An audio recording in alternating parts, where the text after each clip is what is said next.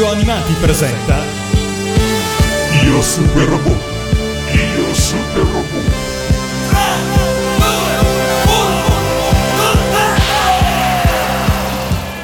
Quel robot è perfetto. Non c'è nulla da correggere o da modificare. Rio. Con Mazinga Z potrai essere come un dio o come un demonio. Questo dipenderà soltanto da te. Sarai conosciuto come un essere superiore. Ben ritrovati su Radio Animati per la sesta puntata di Io Super Robot dall'invulnerabile Matteo. e dall'invincibile Shogun Mito Common. Questa settimana le cose si fanno finalmente serie e finalmente si parla di un vero mito. Gureto Majinga, da noi grande Mazinga, anime prodotto dalla Toei a partire dal 74 e seguito di Mazinga Z, sempre su idea di Gonagai. Il character design è di Keisuke Morishita. Sigla!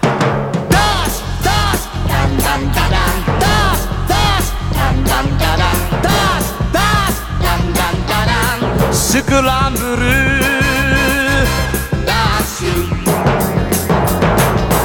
ュ俺は涙を流さないダラッダロボットだからマシンだからダラッダだけどわかるぜ燃える友情君と一緒に悪を打つ必殺パワー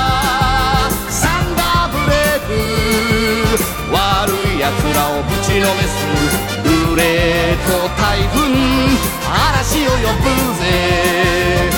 俺はグレートグレート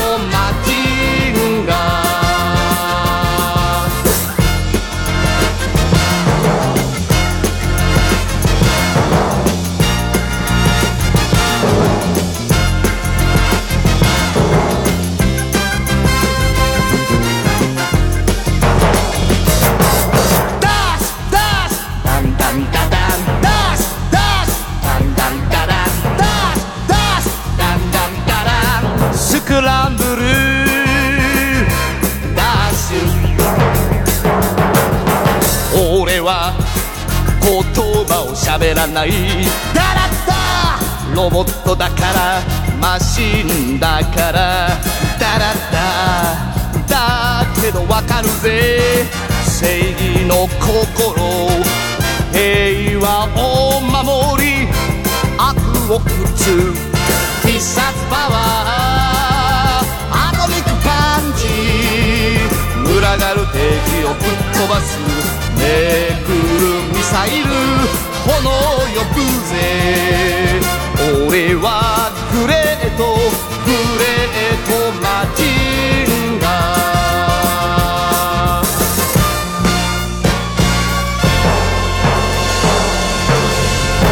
Il grande Mazinga cominciò ad essere trasmesso a partire dall'8 settembre del 74, sempre alle 7 di sera della domenica su Fuji TV.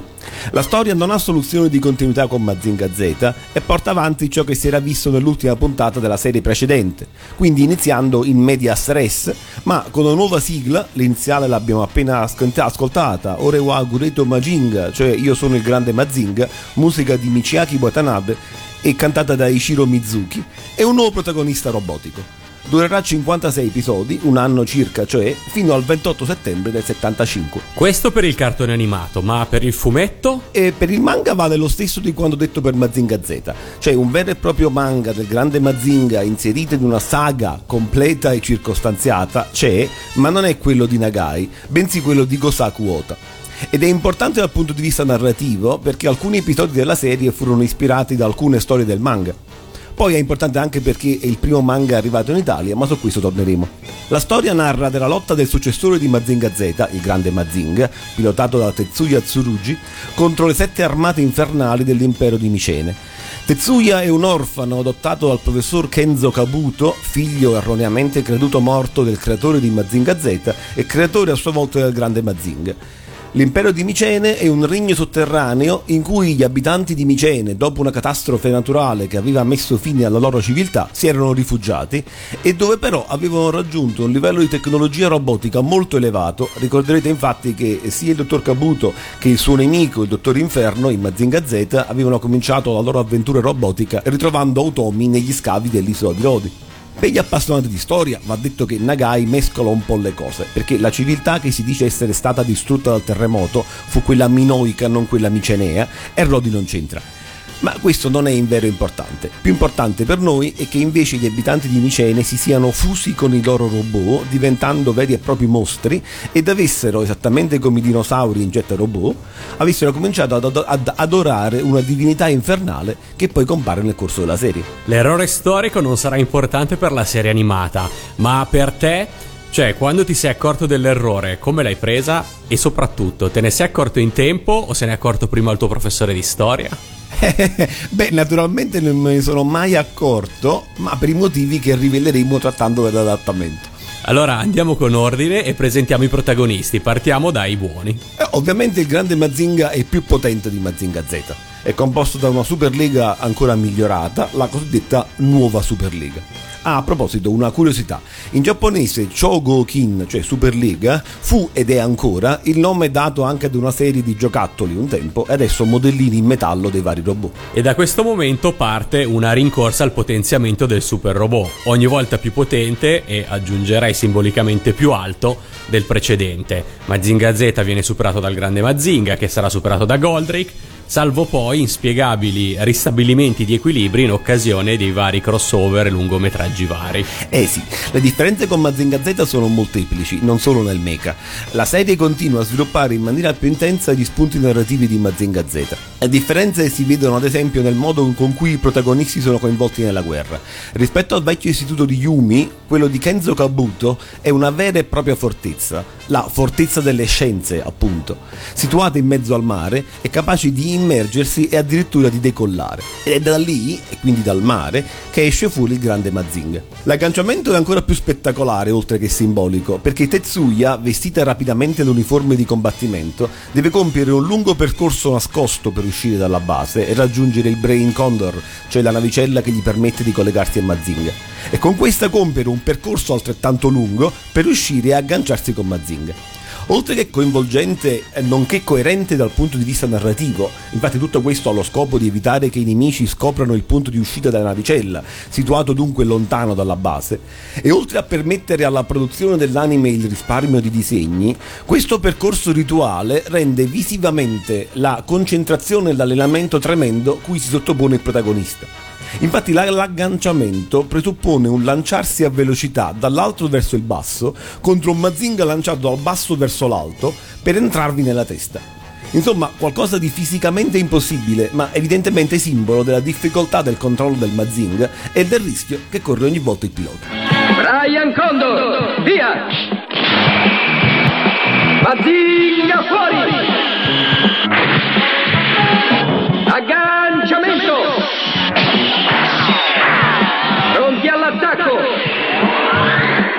E questo era proprio Tetsuya che comanda l'agganciamento, doppiaggio italiano chiaramente, con una variazione quindi rispetto a Mazinga Z per il quale vi avevamo fatto ascoltare il comando di Koji in giapponese, ma Mitokomo non ha una regola. Al cuore non si comanda.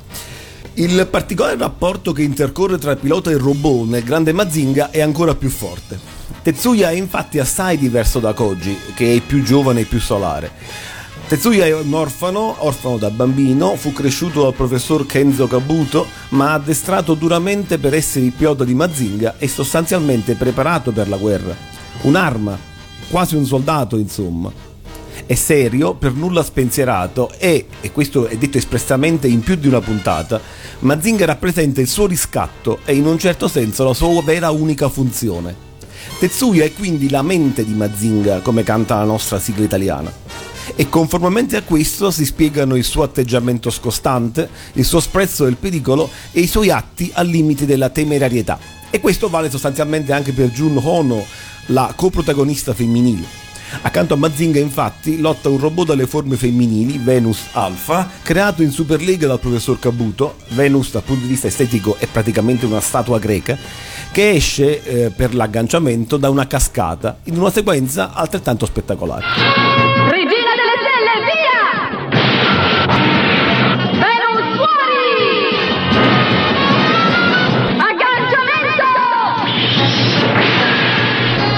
Anche June è orfana. Inoltre, anche se bellissima, ha la pelle nera. Più mulatta direi, o almeno questa era la mia percezione di bambino. Giustissimo, giustissimo, da padre giapponese e madre di colore. La tematica viene trattata in una bella puntata, ovvero sia l'episodio 19 da noi Giovane Sangue sulla Neve, che fu creata sulla base del successo della rispettiva storia del manga di Gosaku Ota, dove si racconta proprio della sofferenza di Jun per non essere bianca e quindi in un certo senso per essere diversa e non considerata come le altre. Rispetto a Tetsuya è più dolce e comprensiva, ma ha pur sempre un coraggio e una determinazione notevoli. Sai che credo di avere scoperto il significato di mulatto da bambino proprio vedendo questa puntata. Ad ogni modo questo tema non è certo un tema banale per un cartone animato e non è neanche l'unico. Il grande Mazinga rispetto al suo predecessore Z affronta un corposo numero di temi delicati e aggiungerei che lo fa anche molto bene. Sicuro, guardiamo a Jun Tetsuya per esempio. Attraverso i protagonisti viene chiaramente dato un messaggio alla generazione ribelle di quegli anni. Siamo di fronte cioè a quella che la volta scorsa abbiamo chiamato emancipazione attraverso la lotta contro il male è tipico di Nagai, ma la Toei lo imposta in maniera più morale, ma per nulla moralistico, almeno per noi italiani.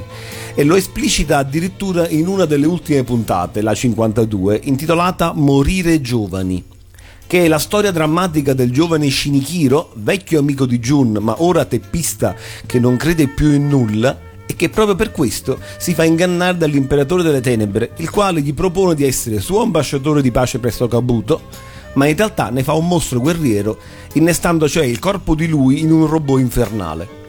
Ormai troppo tardi il giovane si accorge di non essere più un essere umano e che la sua vita non ha più senso.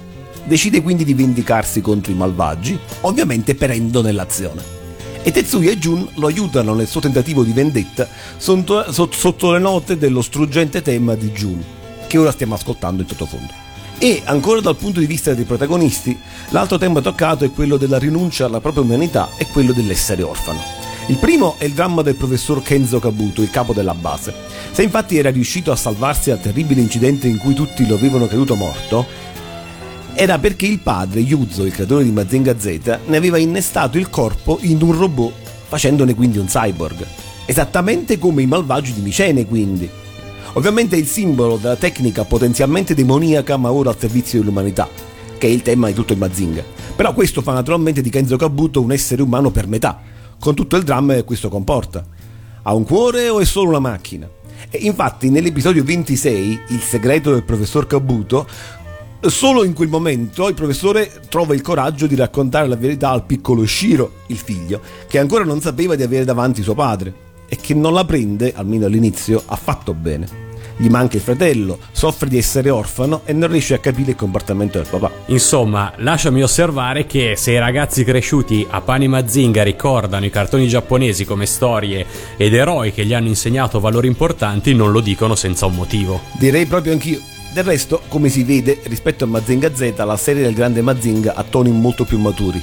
A chi dovesse avvicinarsi dal nulla alla saga di Mazinga, consiglio per questo infatti la visione del grande Mazinga. Ma veniamo ai cattivi. Anche i cattivi sono caratterizzati in maniera molto più complessa, le rivalità sono ancora più delineate, hanno i loro ragionati motivi e le singole personalità sono sviluppate più approfonditamente. Siamo insomma di fronte a esseri umani con un personale e distorto senso dell'onore, che, seguaci di un terribile demonio fiammeggiante, ormai hanno forme mostruose perché, come ricordavo, hanno innestato i loro corpi in grandi atomi meccanici e infatti curiosamente la maggior parte di loro ha la testa all'altezza del petto.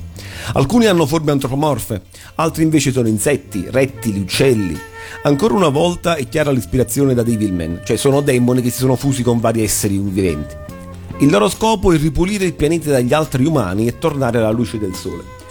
Interessante è però il fatto che non tutti i micenesi sono robotizzati e indemoniati. Nell'episodio 16, Sorgi principe di Michene, veniamo a sapere che esiste un legittimo pretendente al trono, Cherubinus, che ancora non si è trasformato in mostro guerriero e che anzi soffre del fatto che il suo regno sia sostanzialmente abbandonato ai volieri dello spietato imperatore delle tenebre. Ovviamente cade nell'inganno demoniaco, diventa mostro ma decide di sacrificarsi scagliandosi contro i malvagi che hanno portato il suo regno a vivere nelle tenebre. A metà serie assistiamo al passaggio di consegna dal lato dei leader malvagi, che è un tipico tema ricorrente nelle serie nipponiche. Il duca Gorgon, che ricordiamo dal Mazinga Z, muore ed in maniera gloriosa.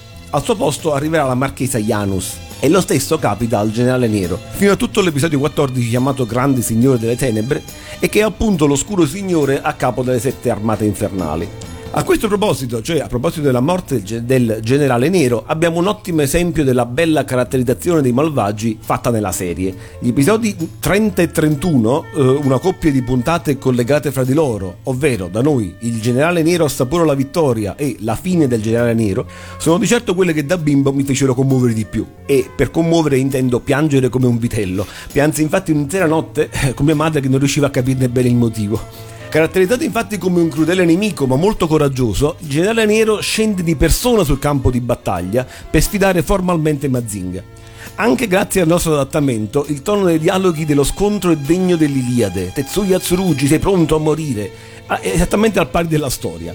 Il grande signore oscuro sta riuscendo a vincere contro Mazinga, cui distrugge una gamba, danneggia un braccio e altre parti della corazza. Sta per annientarlo quando Tetsuya riesce a colpirlo in pieno volto. La morte giunge con un grido atroce, ma non prima di assistere alla seguente frase, data in risposta a chi gli chiede se serve ancora aiuto, risposta che ancora mi commuove quando la sento. No, non è necessario, Marchesa Janus. Io voglio soltanto un inno per un uomo valoroso che mi aiuti a sopportare le torture dell'inferno. E sotto la stessa musica che ascoltiamo nell'inizio di ogni puntata si sente Tetsuya che dice, dopo aver ucciso il generale nero e pensando alla battaglia appena finita, Generale Nero, ti eri allontanato dal sentiero della giustizia, ma eri un combattente molto coraggioso.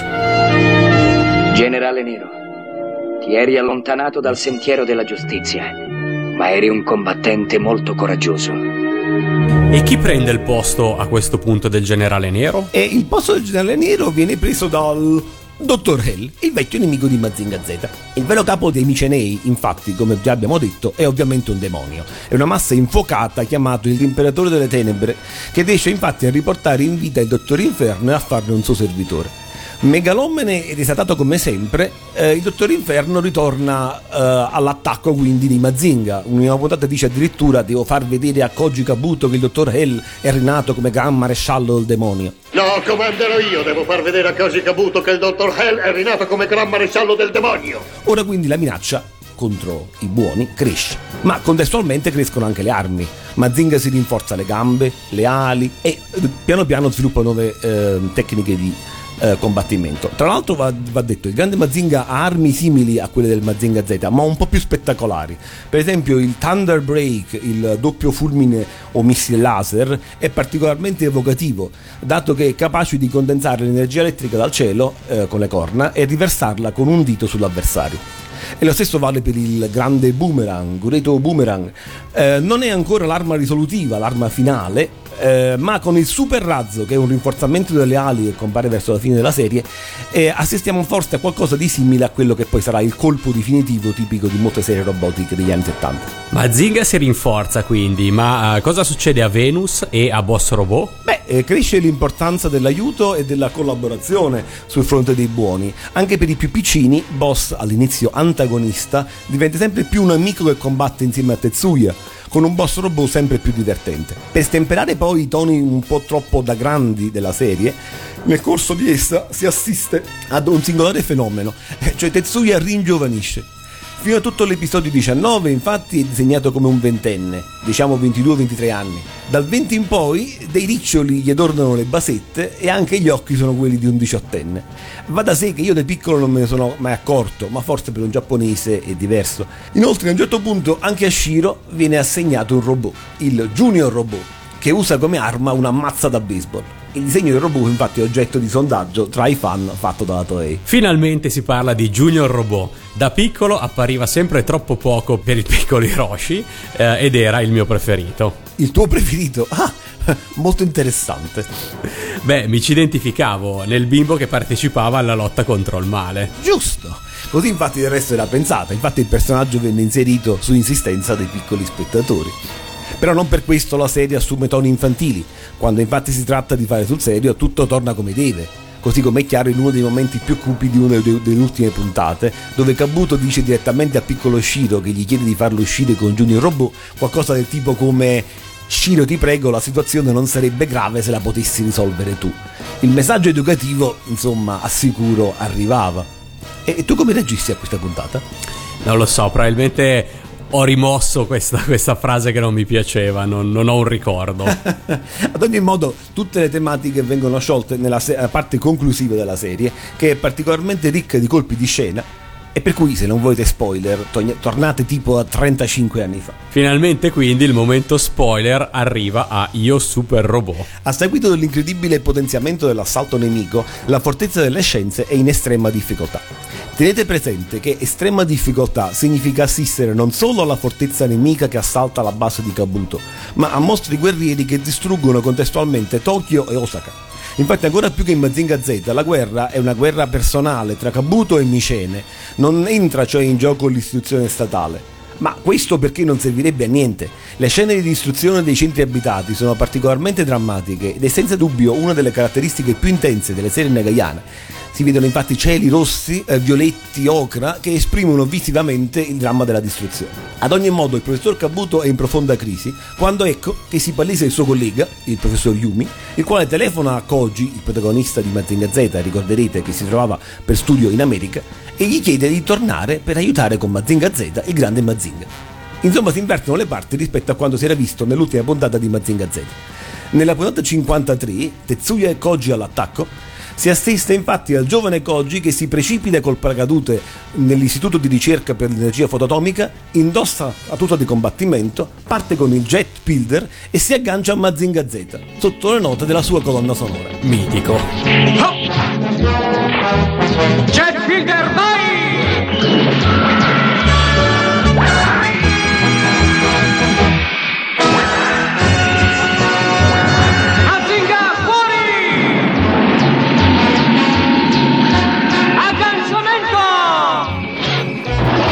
Al di là dell'emozione di rivedere Mazinga Z, il ritorno di Koji serve anche a descrivere il problema del rapporto tra orfani, padre naturale e figli adottivi.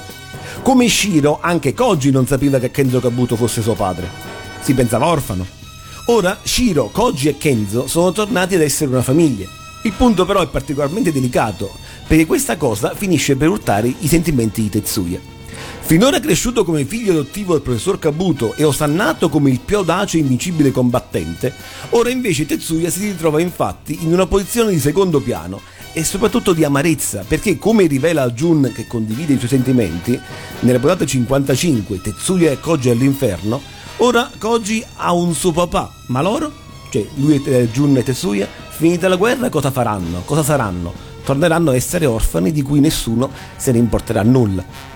La sceneggiatura è particolarmente ben fatta. Ad un certo punto della puntata, per chiedere conferma della strategia da adottare, Tetsuya chiede al professore il consenso, mentre Koji chiede vero papà, cosa che fa adombrare Tetsuya. Beh, insomma, una finezza. Eh sì, capirete quindi l'importanza educativa della conclusione della serie se vi dà conto che proprio questa invidia di Tetsuya nei confronti di Koji rende difficile la collaborazione tra un Tetsuya sempre più temerario ed individualista e un Koji che non riesce a stargli dietro. E che la soluzione a tutto questo la fornisce proprio il grande, nobile professor Kabuto, il quale, nel momento di massima difficoltà di tutti, ma in particolare di Tetsuya, gravemente ferito, decide di scagliarsi con la fortezza delle scienze contro la fortezza nemica, in un vero e proprio attacco kamikaze. E proprio per salvare Tetsuya in pericolo di vita. Il padre adottivo, insomma, si sacrifica per il figlio adottivo, nonché per l'umanità, e spira poi tra le braccia di Koji. Questo ovviamente motiva Tetsuya, per colpa della cui invidia in fondo, seppur non volontariamente, Koji e Shiro sono tornati ad essere orfani, il quale si riprende in un estremo sforzo e insieme a Mazinga Z, combinando un efficace doppio attacco, riesce a distruggere tutti i generali di Micene, il dottor Hell e la base nemica. Questo è il tema dell'ultima puntata, la campana della pace suona per gli eroi, che si conclude con un tono melanconico da un lato, ma felice dall'altro. Tetsuya è ferito, ma si riprenderà e si capisce che Jun resterà sua compagna. I robot che hanno riportato la pace nel Giappone potranno ora essere esposti in un museo della pace perché tutti possano tributarne il dovuto omaggio e tributare loro il dovuto omaggio. Koji e Sayaka, che pure era tornata ed aveva anche preso la parte alla battaglia, tornano in America a studiare i dischi volanti. Non viene detto che fine fa il Signore delle Tenebre, ma questo tema lo toccheremo trattando di Goldrake. Finale praticamente perfetto, al quale perdono quindi la licenza di riportare senza spiegazioni plausibili la potenza di Mazinga Z e eh, Diana A al livello di quella del grande Mazinga e di Venus. Una sola protesta, Junior Robot ha un ruolo troppo marginale, cioè non partecipa alla battaglia finale. Ma allora hai bisogno di un piccolo discorsetto con il professor Kabuto. Forse sì.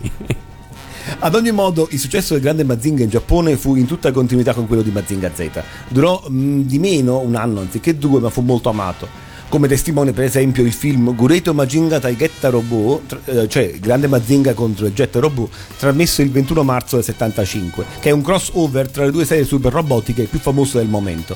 Il film è arrivato anche da noi, ma non aggiunge nulla alle trame delle due serie e tematizzata viene invece la rivalità sostanzialmente tra le due squadre e la necessità della collaborazione per vincere il nemico. In Italia invece la serie arrivò nel 1979, prima di Mazinga Z, e il suo successo fu molto maggiore.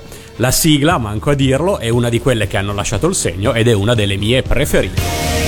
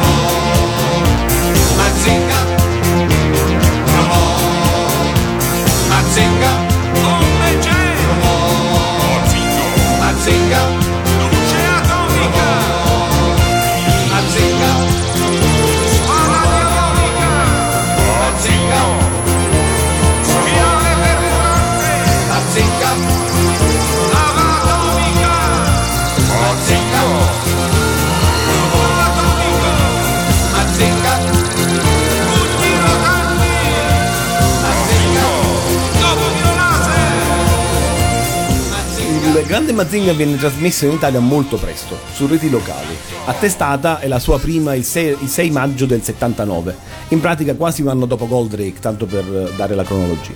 Il titolo ufficiale fu Il grande Mazinger con la ER, ma pronunciato alla giapponese, cioè Mazinga nel corso della serie. Fu importato interamente e trasmesso integralmente, anzi dei classici nagayani principali è davvero l'unico caso perché vedremo di Goldrake mancarono alcune puntate e di Gig qualche scena. L'unico problema è che, lo ricordiamo, è stato trasmesso non solo dopo il suo diretto sequel, cioè dopo Goldrake, ma anche prima del suo prequel, Mazinga Z. E del resto, a differenza di questi due, il grande Mazinga è stato trasmesso da reti private. per cui non avevano neanche alcun motivo di evidenziare un collegamento, ammesso che li conoscessero, con prodotti con cui si era in concorrenza. Il risultato è che la serie è stata adattata come se fosse in stand alone. I riferimenti ovviamente nella trama ci sono, ma allo spettatore non vengono spiegati e quindi non li si poteva riconoscere. Inoltre i nomi sono diversi. Il dottor Hell Redivivo viene fedelmente chiamato dottor Hell e non dottor Inferno. Koji viene chiamato Koji ma non Rio come in Mazinga Z e neppure Alcor come in Goldrick. Insomma, il cartone veniva, e io stesso l'ho percepito, come un'altra cosa rispetto a Goldrake e non come una parte di una saga. Eh, diverso è ovviamente il rapporto con Mazinga Z, perché alla fine della serie, come ho raccontato, il rinvio è palese. E però, mentre Mazinga Z, come ricordammo qualche puntata fa, non fu praticamente più trasmesso dalle reti nazionali, il grande Mazinga fu replicato sistematicamente da miriadi di reti locali e non legate a Mediaset. In alcune regioni, per mia particolare felicità, nella mia ad esempio, addirittura fino a tutta la fine degli anni 90 fu trasmesso. Ecco perché sostanzialmente il grande Mazinga di tutta quanta la saga è il cartone più noto, tanto che molti tra coloro che non appartengono alla prima fase dell'invasione animata nipponica tendono a confondere Mazinga con il robot di Goldrake. Senza contare l'inestirpabile confusione fra Grande Mazinga e Mazinga Z o la convenzione radicata che i cartoni giapponesi fossero tutti uguali, come testimonierebbero Ryo, Koji e Algor disegnati sempre tutti uguali con lo stampino. Eh sì, infatti. Tra l'altro, proprio la frequente trasmissione del grande Mazinga rispetto alle altre serie della saga ha anche un divertente aspetto. Infatti, visto a qualche anno di distanza, il ritorno di Mazinga Z in cui si assiste alla fine della serie ha un sapore epifanico particolarmente esaltante. Quello che infatti nella narrazione originale non succedeva da un anno, tanto durò la serie del grande Mazinga in Giappone. Koji torna a pilotare Mazinga Z dunque dopo un anno. Nel mio caso, per esempio, si verificò sei anni dopo che, come ricorderete, aspettavo il ritorno di Mazinga Z in televisione.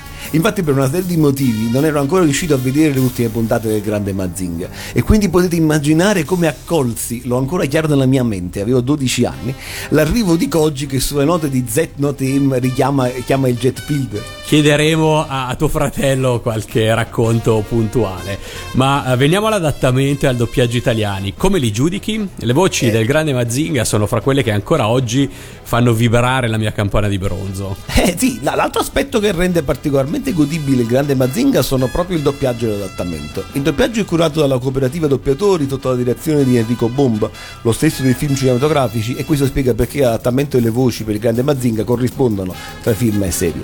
Il punto di forza è il tono epico e curato dei dialoghi, la efficacia delle voci e in particolar modo Tetsuya con Piero Tiberi e Jun con Maria Grazia Dominici, Renato Mori eh, e dall'episodio 15 Sandro Iovino per il generale Nero. Certo, ci sono ovviamente alcune sviste e punti in cui l'adattamento sembra incongruente. Il vero unico problema sono tuttavia, forse, il modo con cui sono pronunciate le parole, i nomi in particolar modo, magari di origine inglese. A cominciare dai nomi dei nemici, che sono chiamati sistematicamente Mikenes. Ora, Mikene è il nome giapponese di Micene, in greco moderno addirittura Mikenes, ma venne usato direttamente così nell'adattamento, cioè al singolare noi di Michene o al plurale attacco di Michenes, impero di Michenes, senza coerenza, e in, in un modo insomma che non permise a nessuno di comprendere che si trattava di Micene, la civiltà di Micene, e dei Micenei, popolo dei Micenei. Ah, ecco. Quindi nessun rischio di discussione con maestre e professori sul rapporto tra civiltà micenea, civiltà minoica, colosso di Rodi e Mazinga. Eh, esatto. Stesso problema poi abbiamo con gli altri nomi che hanno avuto un adattamento letterale, quindi in un certo senso corretto, ma che non ne permette il riconoscimento. Il generale Yuri Caesar è ovviamente Giulio Cesare, la marchesa Janus è Giano, il riferimento infatti al dio Giano, un antico dio romano bifronte, cioè che ha due volti, come appunto la marchesa Janus. Ma soprattutto la navicella attraverso cui Tetsuya si congiunge a Mazinga si chiama Brain Condor, Burain Condor, proprio perché è il cervello, Brain, di Mazinga. Nella serie però viene chiamata, ma va detto, suona meglio, Brian Condor. Da segnalare però è a tale proposito un'altra cosa, è che c'è soprattutto nelle prime puntate c'è una forte incertezza e variazione nei nomi. La regina delle stelle è ancora un letterale stella regina, infatti in originale è Queen Star. Anzi, in particolar modo nella prima puntata, dove per esempio il Brain Condor è chiamato Brai Condor, eh, Koji viene chiamato Kai e e così via. Lo stesso vale per i nomi delle armi. Stella Regina, via! Brai Condor pronto al decollo. Iniziare il volo di prova. Brai Condor, fuori! Che guaio! Non possiamo neppure combattere ora che Sayaka e Kai se ne sono andati. Poi ci sono i titoli degli episodi. Talvolta i titoli sono pronunciati solennemente da una voce fuori campo e talvolta sono anche con, annunciati con un nome diverso rispetto da quello indicato all'inizio della videosigla. Eh, quella della pronuncia dei, dei, titoli però è interessante perché è una cosa frequente in Giappone ma rarissima in Italia. Alcuni titoli sono talvolta incomprensibili, ad esempio l'episodio 10, un geniale Attenzione, l'onore in arrivo. Eh, talvolta poi sono poetici ma infedeli, ad esempio il mistero della mente di Mazinga. Tutti noi pensiamo alla sigla italiana quando canta alla mente di Tetsuya, ma in giapponese più banalmente Tetsuya scopre il segreto della tua mente. Ma ecco, parliamo uh, finalmente della mitica sigla italiana. È la prima sigla dei Super Robot, il cui nome viene coniato dalla RCA, felicemente aggiungerei, proprio per firmare questo disco. L'etichetta romana per prima comprese il potenziale di vendita delle sigle dei cartoni animati in onda sulle tv private. Per i bambini non c'erano differenze fra cartoni in onda sulla RAI e cartoni in onda su altri canali televisivi. Non c'erano sigle, insomma, di serie A e di serie B.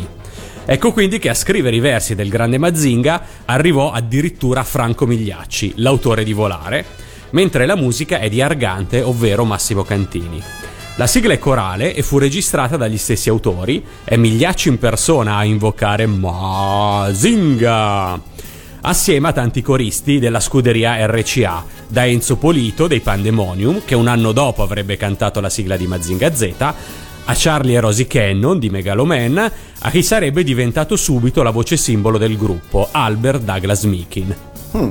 Ma a proposito della sigla, a questo punto ti faccio io qualche domanda.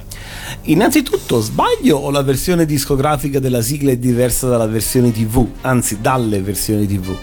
No, perché non sono mai stato soddisfatto della versione che ascoltavo su CD. Non sbagli. Infatti, grazie ai superpoteri del nostro Andrea Freccia, posso dirvi che esistono quattro versioni della sigla, una discografica e tre televisive, tutte cantate sulla medesima base, con le stesse invocazioni di armi e robot, ma con cori differenti. Per esempio, Douglas Meekin, con il suo inconfondibile accento inglese, domina il coro della versione discografica ma è praticamente impercettibile nelle versioni televisive, dove invece emerge una voce incisa un'ottava più bassa che a sua volta è impercettibile nei dischi. Addirittura il testo è differente. Su disco La morte batti i denti e c'è Mazinga, in tv La morte batti i denti c'è Mazinga, senza la E. La morte batti i denti c'è Mazinga. Tra l'altro per capire che il testo dice la morte batte i denti ci ho messo vent'anni. E non eri l'unico. Come dimenticare la versione tarocca che recita La morte cambia idea se c'è Mazinga? Cambia idea se c'è Mazinga. Ovviamente poi le versioni TV sono come al solito accelerate del 4% rispetto al disco, anche se i versi che abbiamo appena ascoltato sono stati messi alla stessa velocità per favorire il confronto. Eh sì sì, la, l'accelerazione vale per tutte le sigle del periodo d'oro perché derivava dal riversamento della pellicola sul nastro magnetico. Sono anni che mi prometto di fare una raccolta di sigle con la velocità parificata a quella della videosigla, ma ancora non ci sono riuscito. Tra l'altro, perdono la digressione, eh, nel caso del Grande Mazinga le immagini della videosigla sono quelle delle videosigle giapponesi originali, con tanto di crediti in lingua giapponese e testo della canzone scritto in alfabeto sillabico per il karaoke, della sigla giapponese ovviamente. L'unica differenza è che là dove in Giappone compare, proprio all'inizio, per pochi secondi della sigla iniziale, il titolo della serie Gureto Majinga in katakana, da noi invece compare un pannello rosso con scritta in bianco che reca il titolo dell'episodio. Spiegami però adesso un attimo le differenze tra le tre versioni TV della sigla, in particolare della finale. Allora, ci sono una versione TV iniziale e due versioni TV finali che corrispondono a diversi tagli e cuci più o meno complicati della versione discografica. Semplificando possiamo dire che la sigla televisiva iniziale contiene le prime due strofe, trema il regno delle tenebre del male e vola si tuffa dalle stelle giù in picchiata. Una delle sigle finali, invece, contiene la seconda strofa, quindi ancora vola si tuffa dalle stelle giù in picchiata, ma da notare termina con l'invocazione corale di Mazinga senza la musica di sottofondo, cosa che invece sui dischi non accade mai. L'altra sigla finale invece finalmente contiene la terza strofa forte con una mano spacca una montagna e questa volta finisce sfumando. Ah ecco, io infatti da piccolo ricordavo solo la prima versione della sigla finale di cui hai parlato, mentre scoprì l'altra versione vedendo alcuni dei primi episodi. E il 45 giri invece? Il 45 giri viene pubblicato con grande successo dalla RCA nel 1979, complice anche un lato B molto astuto, una cover della sigla di Gig Robot, riarrangiata e cantata sempre dai Super Robot con voce solista di Douglas Meekin, cover che per parecchio tempo rimane l'unica versione di Gig disponibile nei negozi di dischi. La CLS infatti, la casa discografica della Gig originale, sottovaluta a lungo il potenziale eh, commerciale della canzone, lasciando la povera RCA a soddisfare da sola tutte le richieste del mercato, ma di questo parleremo nella giusta puntata di Io Super Robot. Eh, sì, sì, sì. Perdonami anzi se cambio argomento, ma mi è venuta in mente una cosa a proposito di arrivo e di fama del grande Mazinga. Dal punto di vista della storia del manga in Italia, è infatti assolutamente il caso di ricordare che il manga di Gosaku Oto del grande Mazinga, di cui abbiamo parlato all'inizio della puntata, fu il primo fumetto giapponese mai importato da noi e per di più direttamente dal Giappone, proprio nel 79 dalla Fabri con il titolo di Il grande Mazinga. Non fu importato in volumetti come si fa oggi, ma in albi come si usava allora ed erano colorati ex post, ma era proprio il manga, cioè non versioni disegnate degli episodi dell'anime, come nel caso degli albi salani di Mazinga Z, né di storie scritte in Italia, come nelle edizioni TV Milano, eccetera. E poi fu raccolto in grandi libri dal titolo Io il grande Mazinga, oppure Mazinga contro i Mazinger e così via. E quindi considerate, e parlo per esperienza, la tematica della morte, della violenza, della nudità femminile, tutti i temi trattati per un pubblico infantile, sia chiaro, non si trattava di un fumetto per adulti, fu una cosa che colpiva molto perché era assolutamente inconsueta in fumetti italiani per bambini negli anni Ottanta. Vedere Giunze Minuda o Tetsuya che fredda un essere umano con un colpo di pistola o i capi nemici che si offendono pesantemente era qualcosa di abbastanza forte. Ora tutti quanti noi conosciamo bene i manga, ma quello fu il primo impatto. Per chiudere veniamo alla colonna sonora giapponese. La colonna sonora è in continuità condivisa con Mazinga Z, in continuità perché l'autore è lo stesso, Michiaki Watanabe, e condivisa perché molti dei temi sono comuni in entrambe le serie. Il grande Mazinga ha poi anche lui molte canzoni dedicate, tutte cantate da Ichiro Mizuki e per quelle femminili, ad esempio per la canzone di Jun, da eh, Mitsuko Horie.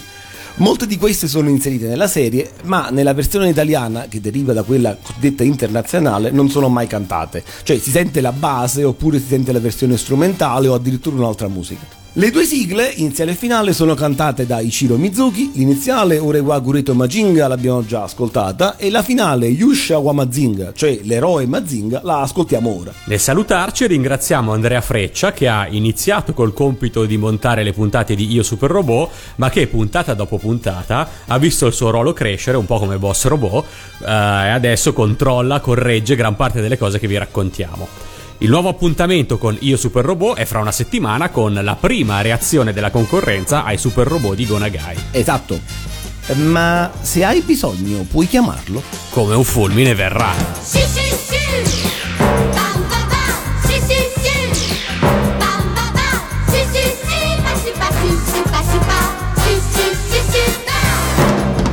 命を燃やす時が来た 立ち上がれ。勇者魔人が正義の力。ファイヤーオンみんなのためにみんなのために未来を開け。僕らの戦う。